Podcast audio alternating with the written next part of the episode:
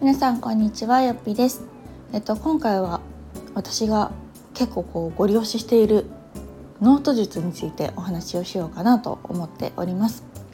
えっとノート術と言ってもですね別にその特別なことをしているわけではなくてえっと実は私このフリーランスになるっていう時に、えっと、いろんな本を読みまくってたんですねでもなんかそれはそれは今の自分を変えたくてなんかどう動いたらいいんやってもがいてた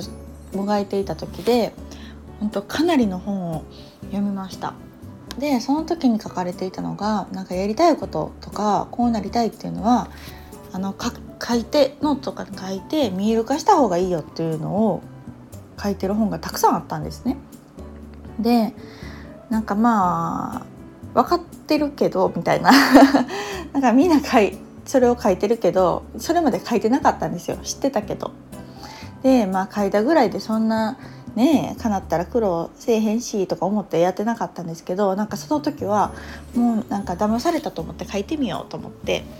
書いたことがあったんですがそれがですね本当に1年後ぐらい振り返ってみるとまあ見事にかなってるんですよね。っていうところから結構私はその書くとかこう見える化するっていうのを結構こう大事にしてきててで、まあ、その時にあの書いてたノートっていうのを今でも大事にしてるんですけどそれを久々に見返してみたんですね。そしたらまあこうなりたいとかこんな風な生活がしたいとかってしたいのはいっぱい書いてたんですけどなんか振り返ってみると私こうこうなりたいっていうよりもその前になんかこんなことをしたくないっていうのをたくさん書いてるページがあったんですね。で懐かしいなと思ってなんかこんなんしてた時があったなっていうのを振り返ったんですけど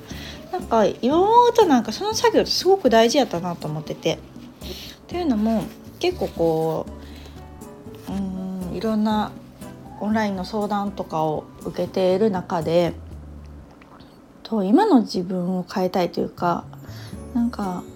うん、今の自分があんまり好きじゃないっていう思いはあるけどじゃあ何がしたいって言われた時になかなかそれが明確じゃなかったりとかどうしたいって思った時に、うん、すっと出てこなかったりって、まあ、私も多分当時そうだったと思うんですね。でそんな時に是非おすすめしたいのがもうしたくないことを書くんですよね。で私の場合はそんなこうなりたいああなりたいっていう明確なものはいっぱいあるわけじゃなかったのにこれしたくないってめっちゃ書けたんですよ。ね 不思議なもんで。でいっぱい書いてたのでなんかそれが払拭されるだけでもかなりこう幸せ度は上がったなと思ってます。で例えば当時私が書いてたことって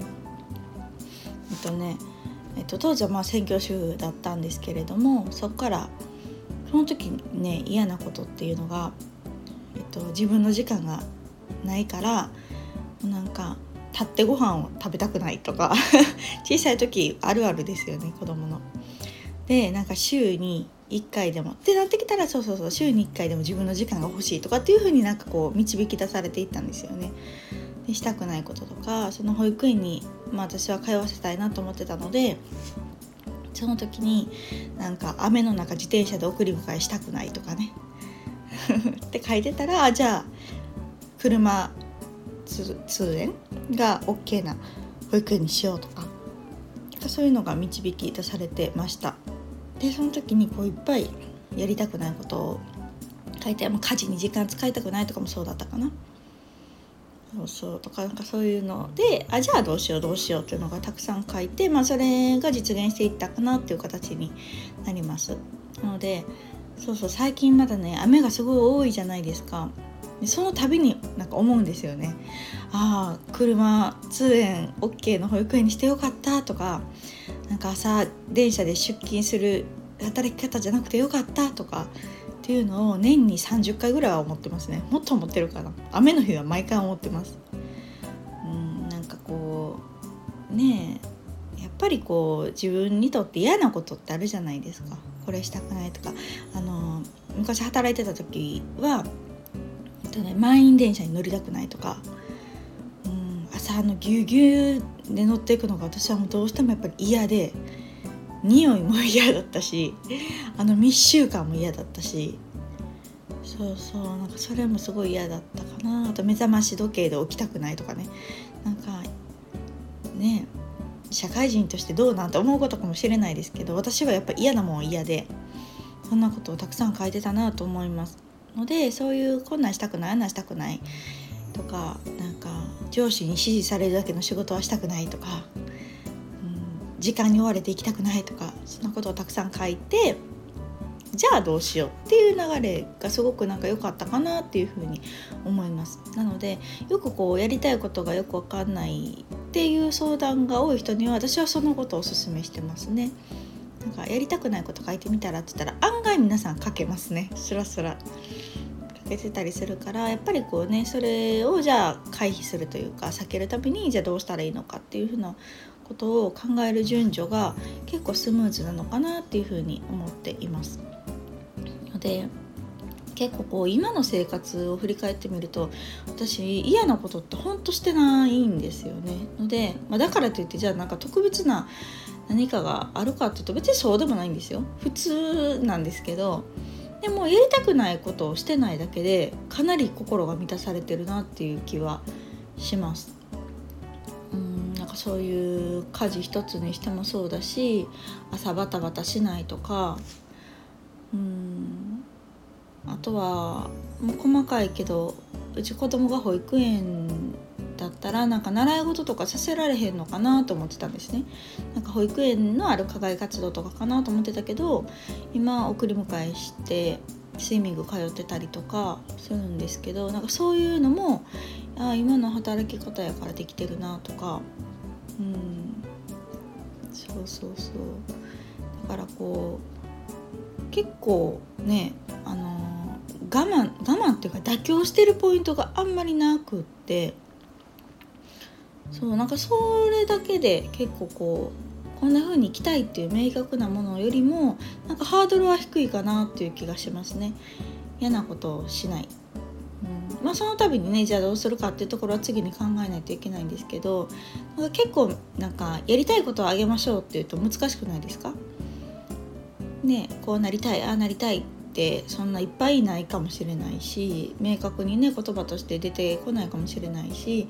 それをするためにはなんか別の犠牲が出てきたりとかなんかするパターンもあるのかなと思うんですけど案外ねやりたくないことを避けるのってそんなに難しくない場合も多いかなという気がします。なのでもしあのね、今後どうしていこうかなとかこうなりたいっていうのが明確にないんだなっていう場合はなんかやりたくないことを紙に書いてみるっていうのはかなりおすすめですね。またあの私が今までやってきたノート術というかノート術ってほどでもないんですけどについてはまた何かいつかお話できたらなと思ってますが本当にこの書くっていう作業っていうのはあの自分のまあよく潜在意識とか言われますけどねその潜在意識がなんかこう活性化されるのかな生かされてるのか分かんないけどなんか無意識にかなってるっていうケースがもう私以外も結構聞きます。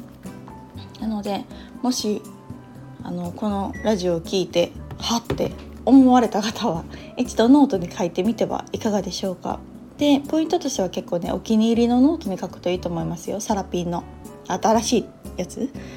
うん、に書くとなんかこうそのノート自体も大事にできるし、まあ、長く付き合っていくものになるかなと思うので是非あのお気に入りのノートに自分のやりたくないことをたくさん書くっていうことをやってみてはいかがでしょうか。というわけで今日は私が過去にあって、まあ、実際にたくさん叶ったノート術についてお話をさせていただきました。ではまた次回の放送をお楽しみに。さようなら。